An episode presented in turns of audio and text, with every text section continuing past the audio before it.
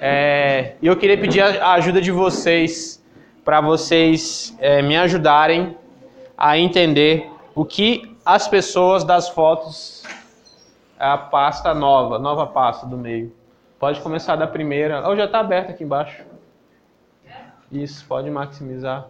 Eu quero que vocês olhem para essas fotos e que vocês digam para mim o que essas pessoas que vão passar ali estão sentindo. O que esse cara está sentindo, o que está acontecendo na vida dele. Está preso. Aprisionado. Ele está com preso. Ele pode andar porque é uma bola. Só que ele vai carregar o peso. É pesado. Ele está carregando algo pesado. Pode passar. O que essa menina está... O que está acontecendo com essa menina? Chorando, angustiada, parece eu. Desesperada. O que está acontecendo mais com ela? O que pode ter acontecido com ela? Pode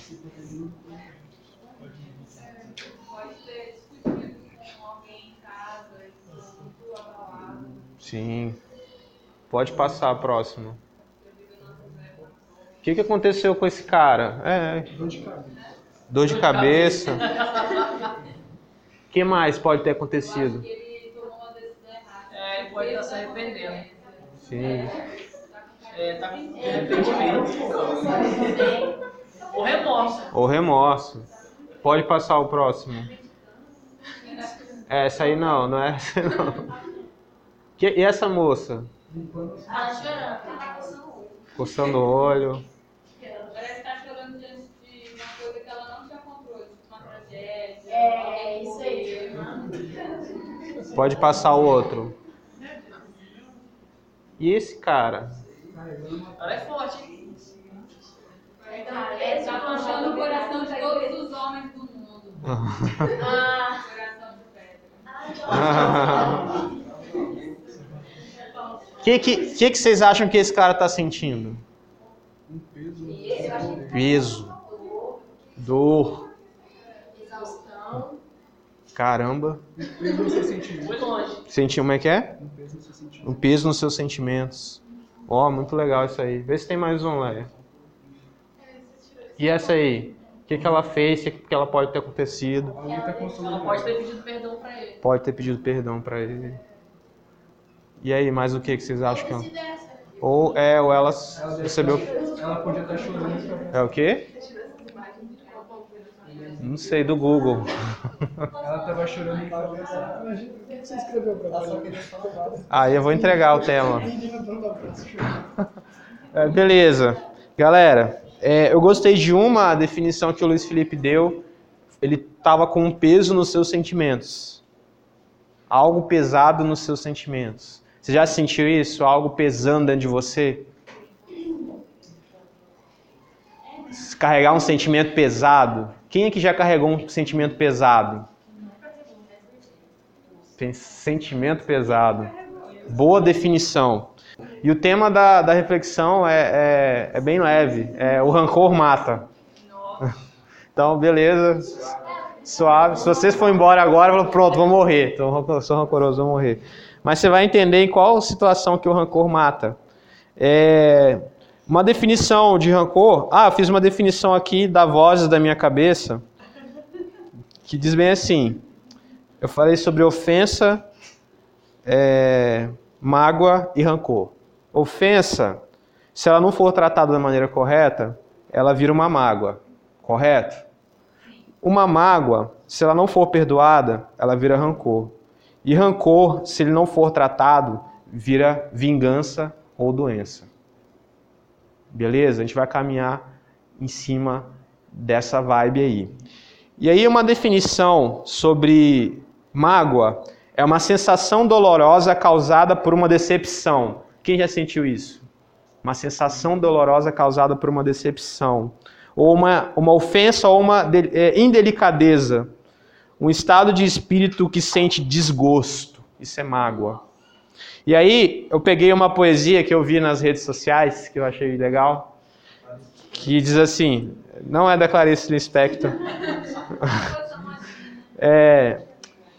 Agora é o Agostinho Carrara, né? Tudo é... Volta a falar do Agostinho Carrara e é ele.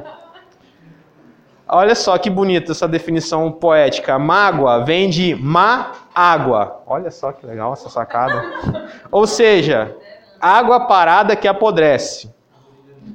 Mágoa são sentimentos que retemos que só fazem mal para uma pessoa, você. Ó, mágoa, má água, água parada que apodrece. É porque eu não derrubei lágrimas. Olha só, eu não tinha visto isso, cara. É porque você não derramou em lágrimas, aí ficou preso e apodreceu a água. Olha, apodrece dentro. Aquele sentimento que apodrece. Olha que definição legal que a gente está construindo. Mágoa e rancor é aquele sentimento que apodrece dentro de você, que você não bota para fora. Rancor, uma mágoa profunda, ocasionada por uma ofensa recebida ou instigada por situações anteriormente vividas. Um excesso de ódio guardado, ódio não demonstrado, raiva, ira. Isso é o rancor. Interessante, né? Porque a gente não para, pelo menos eu não parava para pensar nisso, que o rancor é um ódio escondido. Você finge que não tá. Não, não tô. Você fez isso? Não, para mim não, tá indiferente. Quando na verdade por dentro você tá só o ódio. Então, e tem mais umas coisas interessantes. Os psicólogos afirmam que a mágoa e rancor podem dar origem à doença. Né? Doenças de ordem física, seu corpo pode adoecer. Tá ligado? Aquela pessoa que adoece, faz 1 milhão de exames e o médico não descobre a causa orgânica ou física?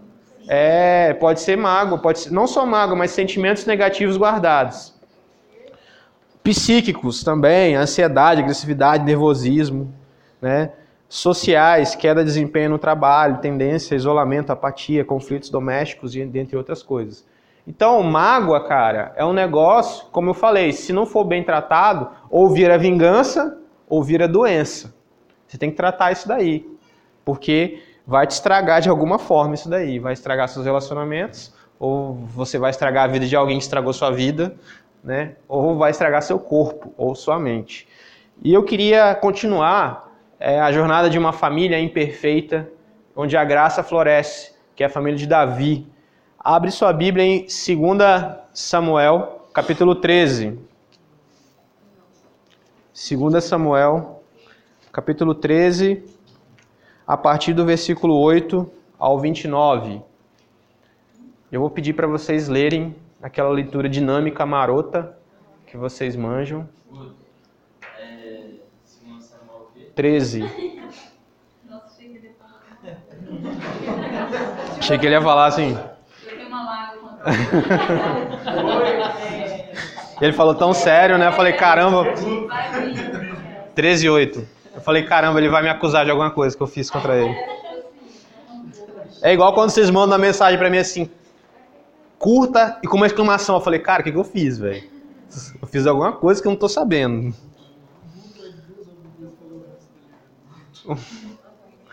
É, 2 Samuel 13, 8 a 9. Quem vai ler? Lê um tanto que você quer e outra pessoa lê outro tanto até chegar no versículo 29. 8, versículo 29. Não, de 8 a 29. Isso, 8 a 29. Então é igual... onde ele estava deitado, para que ele pudesse vê-la preparar a massa. Então ela assou os bolos conforme ele tinha pedido.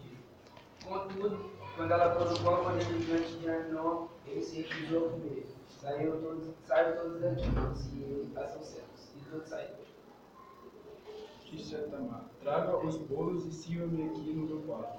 Tamar levou os bolos que havia preparado ao quarto de Suiú. Mas quando ela se aproximou para servir, ele a agarrou e disse, deite-se comigo, meu irmão. Mas ele lhe disse, não, meu irmão, não me faça essa violência, não se faz uma coisa dessas em Israel, não cometa essa loucura. O que seria de mim? Como eu poderia livrar-me de minha desonra? Como seria você? Você cairia em desgraça em Israel. Falei com o rei e ele deixará que eu me case com você. Porém, ele não quis dar ouvidos à sua voz. Antes, sendo mais forte do que ela, a forçou e se deitou com ela.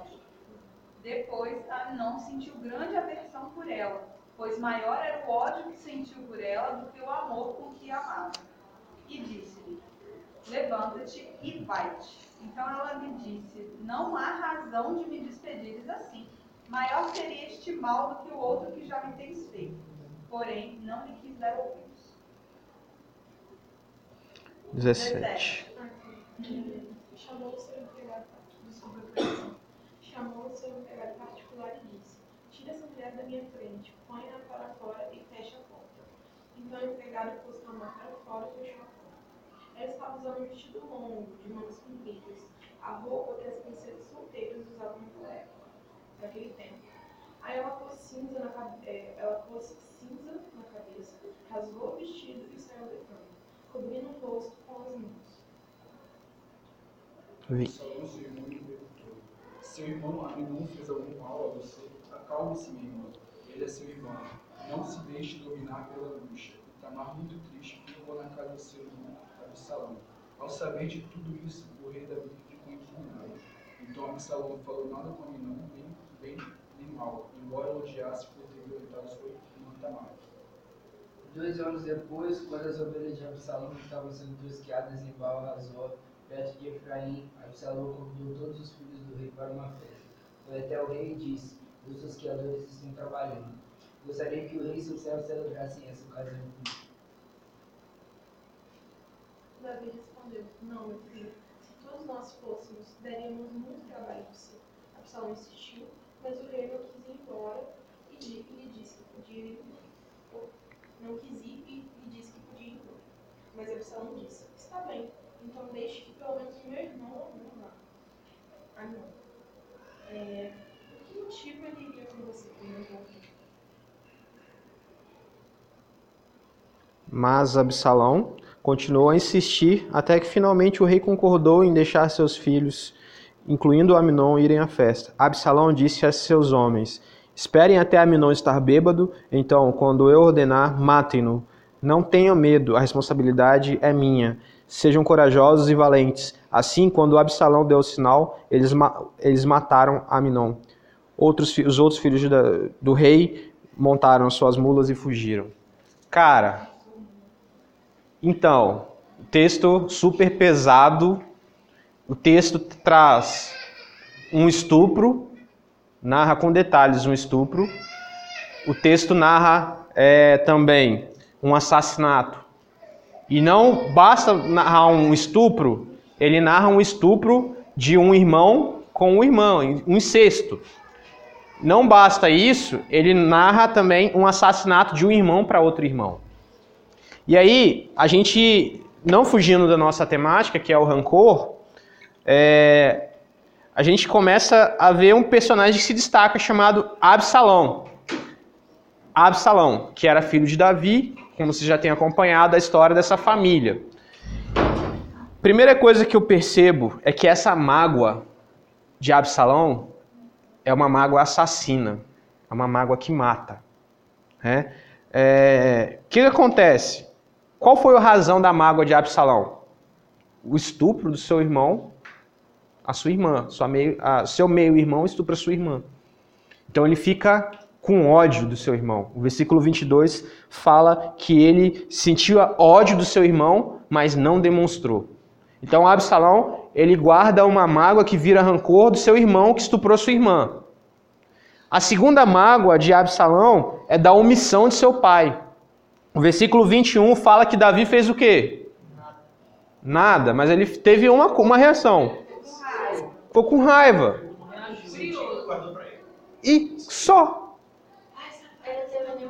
Nenhuma atitude. Ficou furioso. O que ele fez com o filho dele? Nada. Ficou furioso e sentado. Aí, mas porque era filho dele, não fez nada? Um filho que estuprou outra filha. Não vou fazer. Fiquei furioso, mas não vou fazer nada. Aí o que Absalão faz? Ficou com ódio. Absalão fica com rancor, com raiva do seu pai.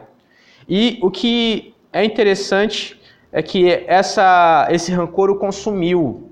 O rancor é um sentimento ruim, como vocês viram, que fica parado, fica guardado, fica sendo remoído, e às vezes por anos.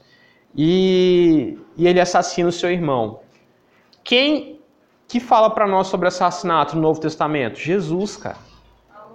Jesus fala para a gente sobre, ele dá o seu padrão sobre assassinato, e isso está lá em Mateus capítulo 5, 21 e 22. Mateus 5, 21 e 22, Jesus fala bem assim: vocês ouviram o que foi dito a seus antepassados, não mate. Se cometer homicídio, será julgado. Beleza? Até aí tudo bem. Se você pode falar assim, isso aí é de boa, se alguém cometer um assassinato, ele tem que ser preso mesmo. Aí Jesus diz assim: eu, porém, lhes digo, basta irar-se contra alguém para estar sujeito a julgamento. Jesus fala, não interessa se você não matou, mas se você já se irou contra alguém, você tem a mesma culpa de um assassino. Então Jesus, a exigência de Jesus é mais profunda. Não é aquilo que você faz exteriormente, é aquilo que você faz em seu coração. Então, a reflexão que eu faço para você, talvez você está igual a Absalão, com um rancor, com uma mágoa que você vem alimentando por muito tempo no seu coração, que talvez você está indiferente, você está quieto, você não fala com ninguém, mas no seu coração você já matou a pessoa.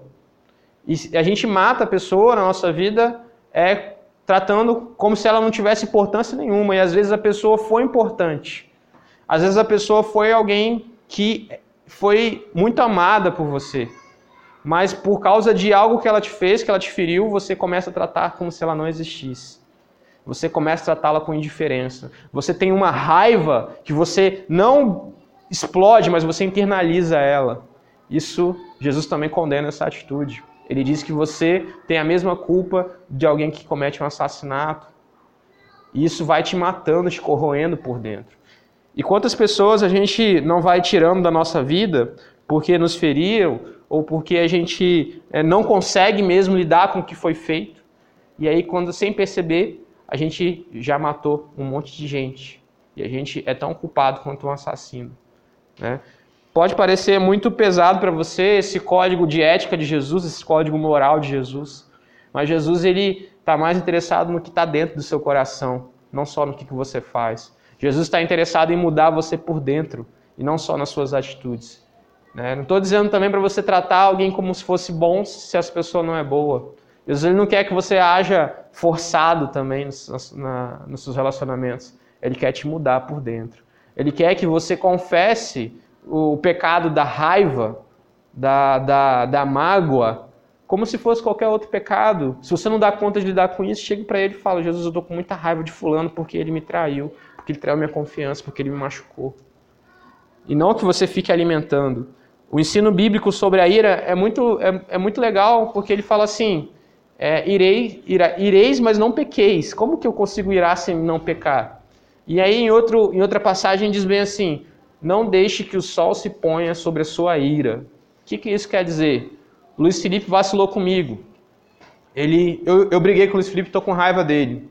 Só que a minha raiva dele, porque a raiva é um sentimento natural. Se alguém vacilar com você, você vai ficar com raiva, cara. Se alguém furar, você está fazendo um trabalho, o cara não fez a parte dele. E aí na hora de entregar, você foi prejudicado, você vai ficar com raiva. É natural, né? Aí, só que como é que eu faço para o sol não se pôr sobre minha ira? Cara, você vacilou comigo, mas eu te perdoo, seu vacilão. Mas não faz de novo não, hein? Fala, Ingrid. Eu tenho um exemplo. O Luiz Felipe já me bateu, né? Olha só, Luiz Felipe. A minha governadora pediu pra gente se abraçar a Flávia. Ele te bateu. Mas eu entendi lá. Você ficou com raiva, não ficou? Eu entendi lá. Não, é complicado. Ele explodiu. Eu não imagino esse Felipe explodindo, cara. Fala pra nós como é que foi. É porque as meninas estavam tirando pedido. Aí eu fui calma, ele tá passando pra dentro. Aí a gente não foi nada. Tá vendo? É possível, fala. Ser bom é pra chegar lá e falar: pô, te perdoou, mas a pessoa bateu de novo. Aí você, te perdoou de novo. Bateu de novo. Aí você fala: ah, então. Tá bom, só que eu não vou deixar você fazer mais, vou ficar longe agora. Beleza, te perdoa, mas confio em você mais não, seu vacilão. Agora você vai ter que ralar muito pra recuperar minha confiança. É como se eu tivesse 10 reais e falasse assim: Vitória, cuida desses 10 reais aqui que amanhã eu tenho que pagar a passagem. Aí você pega esses 10 reais e compra choquito. Aí eu falo: Vitória, cadê meus 10 reais? Você fala, comprei choquito. Aí fala, tá, mas e agora? Ah. Aí beleza. Aí no outro dia eu tenho 10 reais. Eu falo, Vitória, toma 10 reais, você acha que eu vou te dar 10 reais? Não. É isso, cara. Perdão não é opcional, mas confiança tem que ser conquistada, tem que ser merecida. Sacou? O nosso problema é que a gente entrega coisas importantes pra gente que não vale nada. E aí as pessoas vão pegar aquilo que você deu de importante, vão pisar e depois você vai ficar, oh, por que aconteceu isso? Porque você entregou o que era precioso para quem não merecia confiança. Fala, Samira.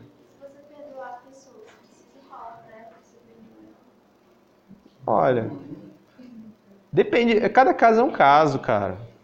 Se for uma pessoa próxima, eu acho que é importante você chegar para ela e falar, cara, você vacilou comigo, mesmo que eu não tenha pedido perdão, você vacilou comigo, mas eu te perdoo. Mas pode ser que tem gente que você não tem contato, né? A pessoa foi extremamente infeliz com você, aí você nunca, você vê a pessoa assim uma vez ou outra e fala, ó, eu te perdoo, tá? Pô, não precisa, só segue sua vida, ora por ela e se você tiver a oportunidade de se aproximar dela, você fala, ó, aquele dia você vacilou comigo e tal, mas vida que segue, mais importante é a sua atitude pra frente, assim, cara. Eu vi um vídeo na internet de um rapaz que ele, por um motivo, uma briga muito grave, ele parou de falar com o irmão dele. Só que o irmão dele morreu. Nossa, cara. E ele ficou com aquilo. Aí tem um vídeo de um cara que tava fazendo tipo uma palestra, né? Aí as pessoas falando sobre rancor e sobre essas coisas assim. Aí ele pegou e tipo, fez uma simulação e mandou o cara fechar o olho e falou assim, ó, seu irmão tá vindo em direção a você agora. Uhum. E foi assim, se aproximando dele. Falou assim, olha, quando ele vai encostar em você, ele vai abraçar você agora. Quando ele te abraçar, você solta o berro mais forte que você puder. Aí foi, aí na encostou dele se... Ele deu um grito muito forte e ajudou ele a... Nesse caso, esse cara não tinha... A pessoa que ele tinha que perdoar não existia mais, ela estava morta. Então, ele precisava se perdoar. Era mais algo, um perdão que ele precisava dar para si. E perdão é uma parada que é muito misteriosa para mim, cara. Se você conversa comigo um pouco... Você sabe qual é a minha opinião sobre você e sobre mim, sobre a raça humana. Nós não vale nada, né? Nós somos totalmente depravados, né? O pecado está em nós. Então, se depender do meu coração mal, eu não quero perdoar ninguém, eu quero que ele se exploda. Que ele vacilou comigo, eu quero que ele atravesse aquela rua e o caminhão passe em cima dele, né? O meu coração mal é assim. Então, quando que acontece o perdão? Quando Deus opera um milagre no meu coração e me volta, sei lá, Deus faz um verdadeiro milagre em mim. E eu mudo a disposição do meu coração. A minha opinião sobre o perdão é isso, é um milagre, cara, não tem condições, porque o meu coração é mau. Por mais que eu seja, me ache bonzinho, cara, nossa disposição não é de dar outra face, é de dar outro soco na cara da pessoa, né? Mas aí, voltando para Absalão, o que me chama a atenção do rancor dele, que é um rancor silencioso. Então, tem gente que vai ficar guardar mágoa de você e não vai falar com você, que está com mágoa de você. E aí já acontece, sabe, quando na primeira oportunidade a pessoa fala, mas eu acho engraçado, porque lá naquela vez, há 10 anos atrás, é o típico rancoroso. Se você é desses que fala, não, tá tudo bem. Aí acontece e você, não, mas eu acho engraçado que, sabe? Então, só que o Absalão, ele nem mesmo chegou pro irmão dele e jogou na cara dele. Se você prestar atenção no texto, no versículo 23, fala que, no versículo 22, fala que ele ficou com muito ódio do seu irmão. No versículo 23, fala assim, 2 anos depois, ele organiza o jantar. 2 anos. 2 anos. 2 anos cultivando, remoendo e calculando e revivendo. Porque quando você guarda esse rancor, você sente a mesma coisa que você sentiu no dia que você foi ofendido. Toda vez que você guarda o que foi feito, a ofensa, você revive aquela ofensa. Imagina 2 anos de inferno no coração daquele cara, na mente daquele cara. Lembrando que minha irmãzinha foi estuprada por um cara que come na mesma mesa que eu. Cara, eu não queria estar no lugar de Absalão. Eu não queria. Então, o rancor dele foi silencioso. E o rancor, ele pode ser silencioso, reprimido. A gente não consegue falar, a gente fica remoendo. A gente não consegue colocar para fora. E quando isso acontece, é porque a ofensa ainda está muito viva dentro de nós. E a gente fica revivendo aquilo. E essa ofensa muito viva, ela está ali matando a gente. Então, a ofensa que você não consegue matar, ela te mata. A ofensa que você, ou melhor, a ofensa que você não consegue perdoar, ela te mata. E, cara, não sei se já aconteceu com você, de você ficar tão ofendido, tão magoado com uma parada de você não conseguir falar sobre aquilo, você não conseguir ouvir o nome da pessoa. Rola. Eu, quando fico muito magoada, eu fico quietinha, aí eu não consigo falar, tipo, mas que eu queira falar, não consigo falar, só fico calada e chorando. Eu não consigo falar. Tipo. E alguém perguntar o que aconteceu? Nada. Tipo, você não consegue ouvir o nome da pessoa, tipo Harry Potter, aquele que não mencionamos. Aí você não consegue nem falar o nome daquela pessoa. E sabe que quando a gente está assim, tudo que a gente precisa é falar. Tudo que você precisa é falar. Aí você fala, eu não vou falar porque eu vou chorar. Você precisa chorar, velho. Você precisa botar pra fora. Porque falar vai curar a gente. Quando a gente fala, inicia um processo de cura na gente.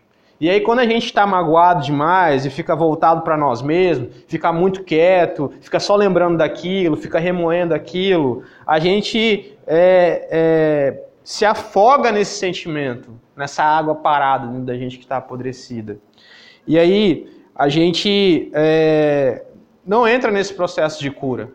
E as pessoas que eu mais admiro, as pessoas que são mais espetaculares que eu conheço, têm uma autoconsciência muito legal. Assim. O que é autoconsciência? Você sabe o que você é. Você admite o que você é. Você aceita o que você é. E é muito legal quando você conversa com alguém que aceita o que ela é. Que aceita que ela tá magoada. Que aceita que ela tem algo que ela precisa tratar. E a gente nunca vai falar aquilo que a gente não aceita sobre nós.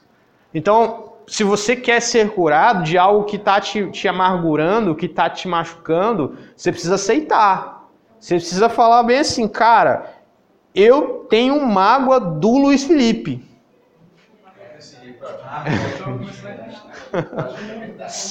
precisa, a primeira pessoa que você precisa falar é você. Fala até em voz alta. Cara, aquela situação me marcou profundamente e eu não consigo esquecer aquilo. E a gente precisa falar dessas coisas, porque quando a gente fala, a gente inicia esse processo de cura. E aí, para além de falar, verbalizar a sua ofensa, fala com Deus, velho. Irado demais você falar com Deus. Porque quando você fala com Deus sobre a sua angústia, sobre a sua dor, e olha que doideira, velho. Tudo que a gente não quer é parecer imperfeito diante de Deus, porque às vezes a gente acha que Deus vai julgar a gente, tacar um raio na nossa cabeça ou jogar a gente para o inferno. Quando tudo que Deus quer é que você se aceite, que você saiba quem você é, porque Ele já sabe quem você é. E esse processo de cura e transformação em nós também começa quando a gente chega diante de Deus falando, Deus, eu sei quem eu sou, eu preciso da sua transformação em mim. E aí, tudo que a gente precisa fazer para ser curado é falar com Deus. Lembra quando Jesus chega para o cego e fala, o que você quer que eu te faça? Ele fala, eu quero ser curado. Então, essa parada de você verbalizar o que você quer tem poder sim, cara. A gente precisa chegar para Deus e abrir as nossas angústias, as nossas necessidades. Você não precisa parecer perfeito diante de Deus. Você tem que falar. E aí, falar daquilo que te machucou faz parte do processo de cura. E sabe, falar da pessoa que te machucou também. Melhor do que você entregar para essa pessoa a sua ira, a sua raiva, a sua vingança, é você entregar essa pessoa para Deus.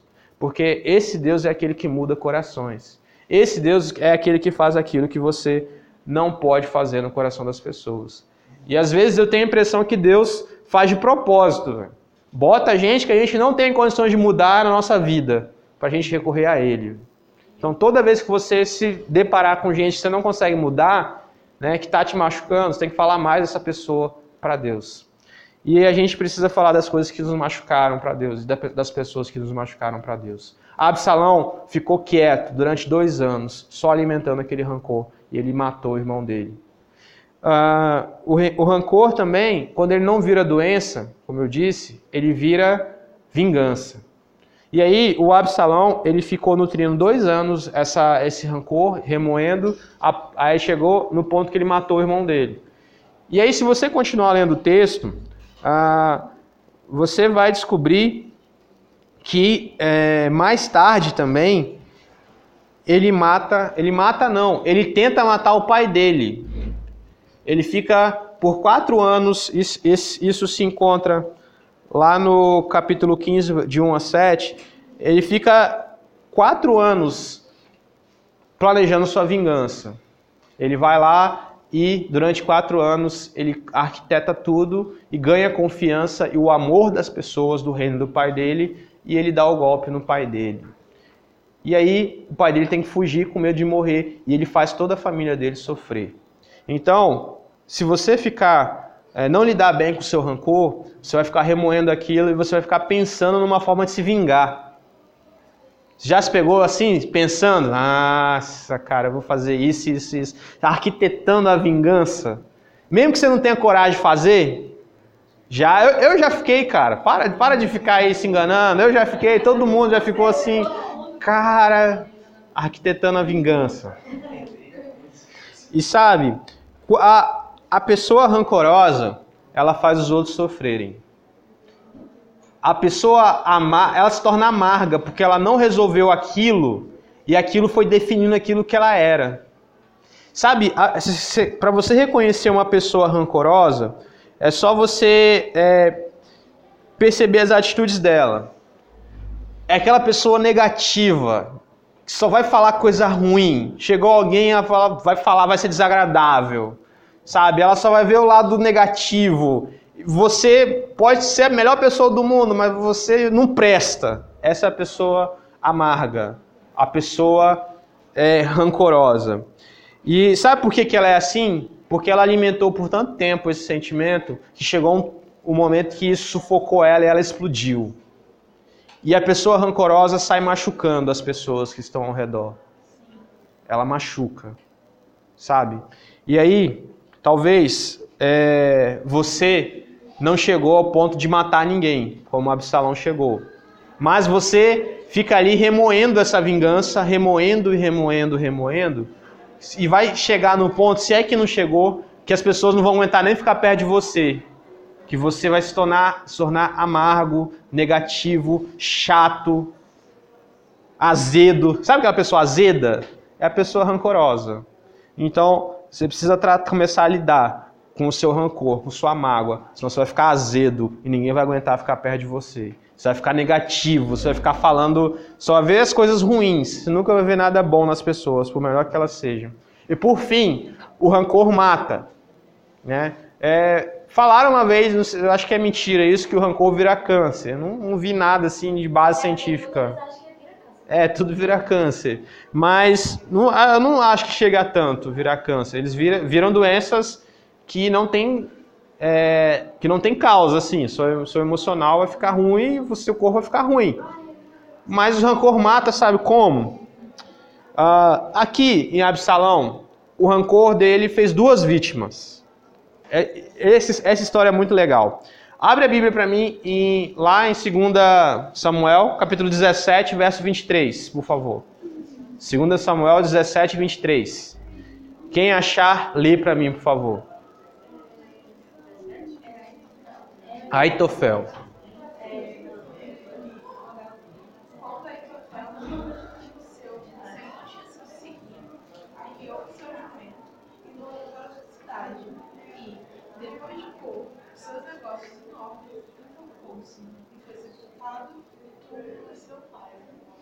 Sacou? O que Aitofel fez? Aitofel era um aliado de Absalão. Quando Absalão foi botar o golpe em fazer funcionar, ele lembrou desse cara. Aitofel, esse cara aqui vai ser meu aliado. Aitofel era um cara muito sábio. Os conselhos dele eram tidos como se fosse palavra de Deus. Você vê de tão sábio que ele era. Só que por que Absalão também chama Aitofel? Porque Aitofel também era rancoroso. Aitofel também era ressentido com Davi. Então, Absalão queria sua vingança contra seu pai, que não fez nada, quando seu irmão estuprou sua irmã. Então, ele chama um cara que também tinha ressentimento de Davi. E quem era Aitofel nessa história? Aitofel era avô de Batseba. Você lembra de quem é Batseba? Plot twist total, assim. Aquele filme que você fala, o quê? Não acredito, cara. Sério, velho. Aitofel era avô da mulher que Davi matou o esposo e adulterou com ela, cara. Agora que é aquela música. Tan, tan, tan. Cara, o Absalão traz pra vingança um cara que também era ressentido com Davi. Um cara que teve que assistir impotente um homem poderoso matar o esposo da sua neta. Destruir a família dele. Então, Aitofel, você acha que ele estava legal com Davi? Não, ele estava com muita raiva do Davi. E aí, o Aitofel, ele dá um conselho para o Absalão. Só que o Absalão, ele não obedece o conselho de Aitofel. Aí o Aitofel, o que ele faz no versículo 23 aí? Ele vai para casa, bota os negócios dele em ordem e ele se enforca. Ele se enforca. O remorso, o rancor dele foi tão grande que ele vivia em função de se vingar do Davi. O cara orientou toda a sua vida e todos os seus esforços em acabar com a vida do Davi. E quando a oportunidade dele dá errado, ele não tem mais por que viver. E ele vai e se mata. O rancor mata, cara. O rancor mata. Pode falar. Eu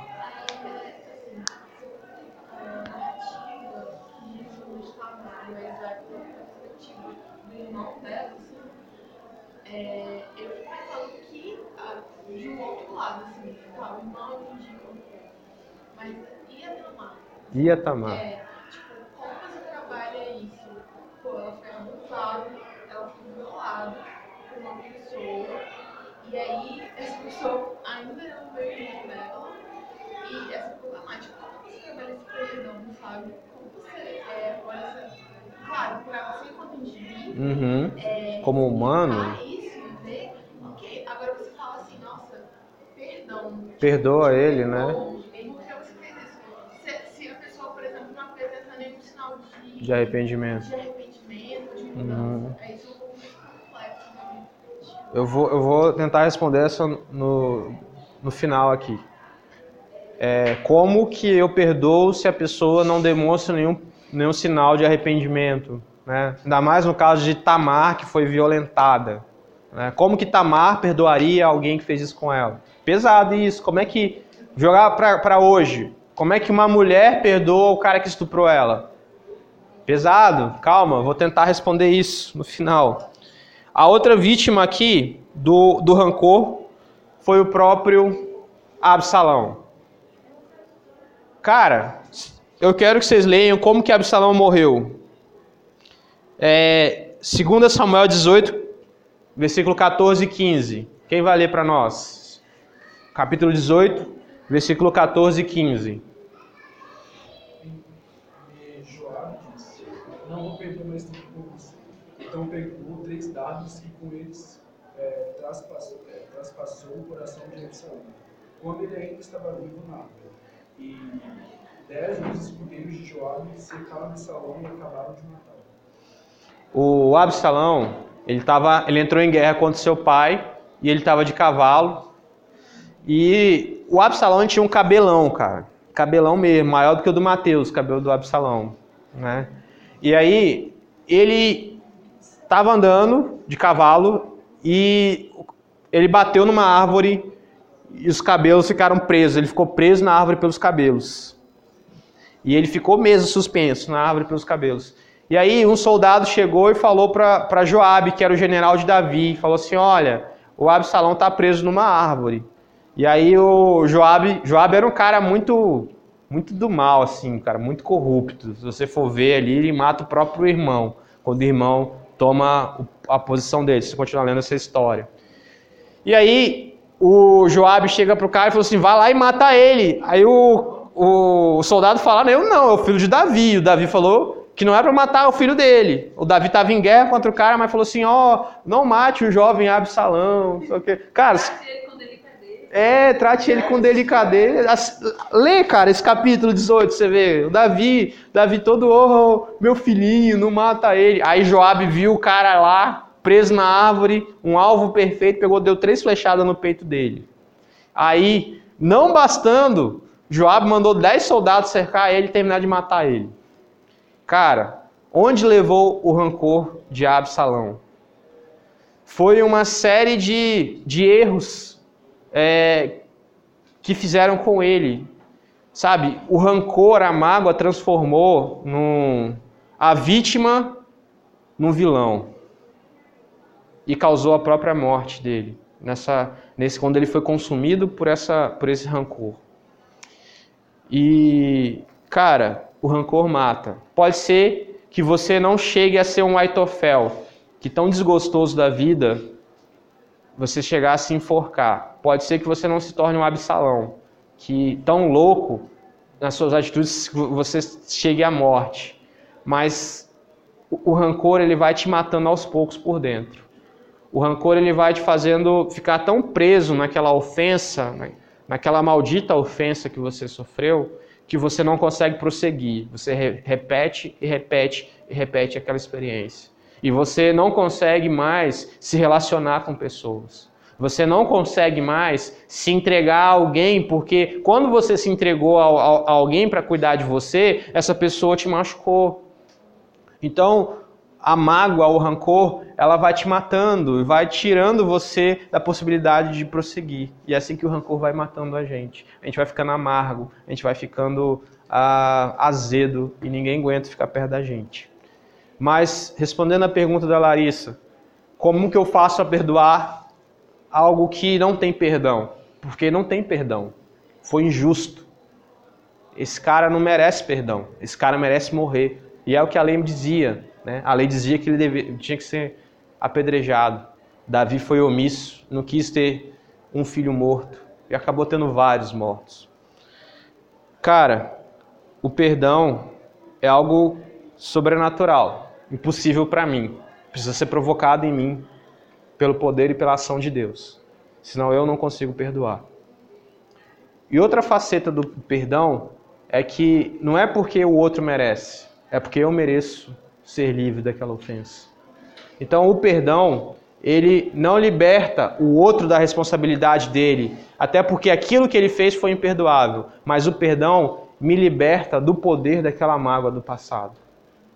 Então a gente não perdoa o outro porque ele merece, porque quando você é ofendido, cara, o outro não merece ser perdoado, mas você merece ter um futuro. Você merece ser livre disso. Enquanto você não perdoa, você revive aquela situação, aquela mágoa. E o perdão não é esquecer, cara. O nome disso é amnésia. É maneira essa frase, né? O perdão é você lembrar sem sentir dor. Então, o processo do perdão começa quando você começa a falar e quando você começa a admitir, estou machucado, preciso de uma cura. O processo do perdão começa quando você começa a falar com Deus sobre isso. Senhor, me ajuda porque está doendo demais, eu não aguento mais essa dor. O processo do perdão, ele começa em nós, ele continua em nós, quando a gente consegue chegar para Deus e falar, Deus, por favor, muda a disposição do meu coração em relação a fulano, ou em relação àquilo que ele me fez, porque eu não quero mais sentir aquilo. Sabe? Então, se você quer uma razão para perdoar, você merece seguir em diante, porque o perdão, ele te prende numa vida que você não consegue mais seguir em frente. Se você quer outra razão para te perdoar, Jesus te perdoou quando você não merecia ser perdoado. Então a gente não perdoa só porque o outro merece, porque ele não merece. Assim como eu não merecia, Jesus me perdoou. Você merece ter um futuro pela frente. Então pede a Deus para trabalhar isso no seu coração, para mudar essa disposição no seu coração, para você não reviver mais isso. Perdoa porque Jesus Cristo te perdoou quando você não merecia, quando você não valia nada. Perdoa porque você vai errar com muita gente ainda. Pode ser que você não estupre ninguém. Ninguém merece isso. Mas pode ser que você parta o coração de alguém que você ama de uma maneira que você não deseja partir. E com essa mesma misericórdia que você gostaria de receber, que você entregue às pessoas que te ferirem, te machucarem. Estou dizendo para você continuar submetendo a quem não merece confiança. Mas estou dizendo que você merece seguir em frente, mesmo que a pessoa não mereça. Mesmo que a pessoa não te peça perdão. Nós precisamos perdoar até mesmo aqueles que não nos pediram perdão. E que Deus mude o nosso coração. Que Deus faça esse verdadeiro milagre em nós, porque não depende de nós, que a gente não consegue, cara. Só que, cara, você precisa ser feliz ainda. Sai desse labirinto que você está revivendo.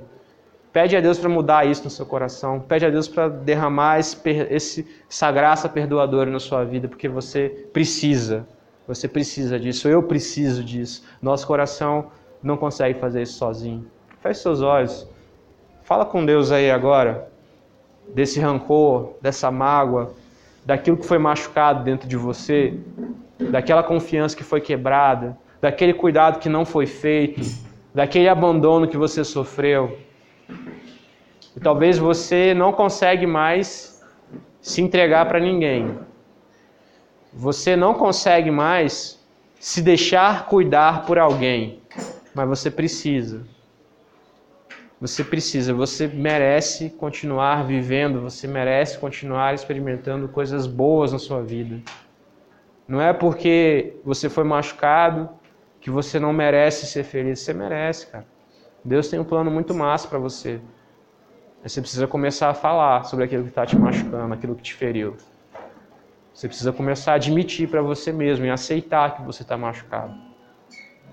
Você não diminui em nada a ação que o outro te fez se você admitir que você está mal. Fala com Deus aí. Talvez você precisa ser perdoado, cara. Talvez você não tenha coragem de pedir perdão.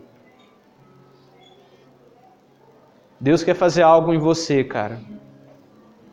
Deus quer fazer algo na sua vida. Sabe esse peso, esse sentimento pesado que você vem carregando? Jesus quer colocar ele sobre as costas dele, para que você não carregue mais.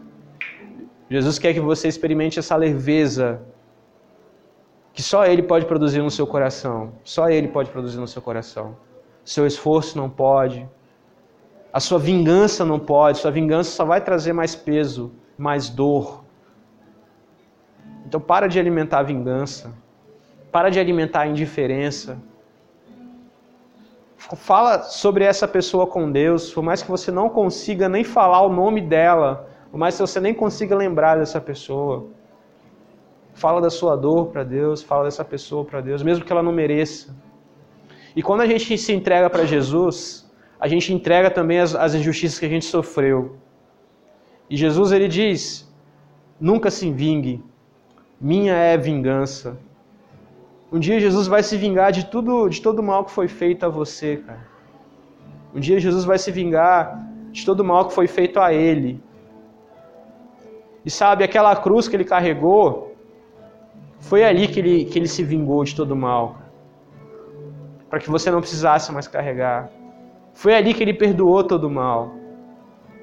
Não sei qual é o peso que você está carregando, mas hoje você não precisa mais carregar. Hoje eu te convido a colocar esse peso diante do pé da cruz de Jesus. Pois ele consegue lidar, ele consegue carregar, e ele pode fazer no seu coração aquilo que você não aguenta fazer.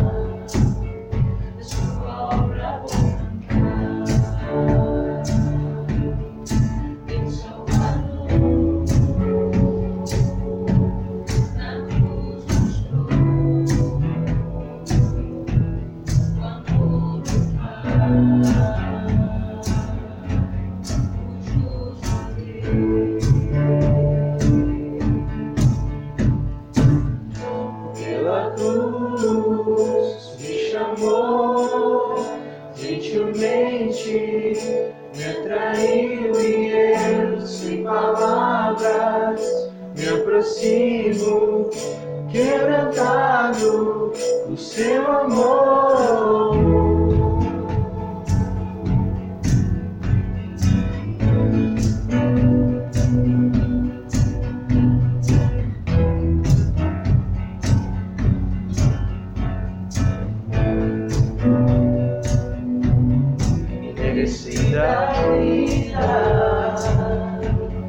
De graça recebi, por sua cruz,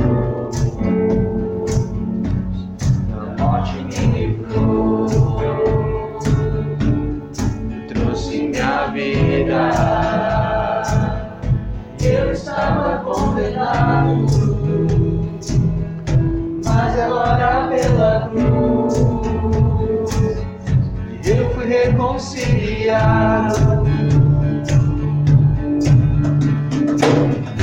Pela cruz me chamou gentilmente, me atraiu, sem palavras, me aproximo, quebrantado do seu amor. Pela cruz me chamou aproximo, quebrantado do seu amor. Pela cruz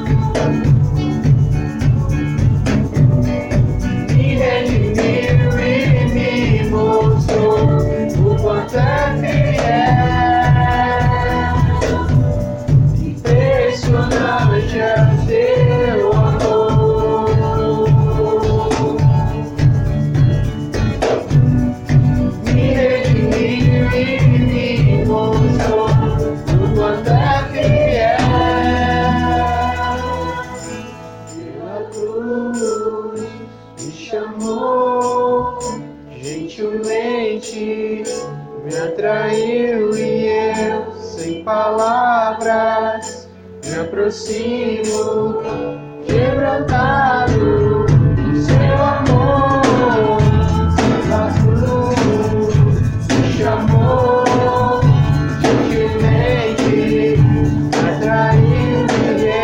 sem palavras, me aproximo, quebrantado do seu amor.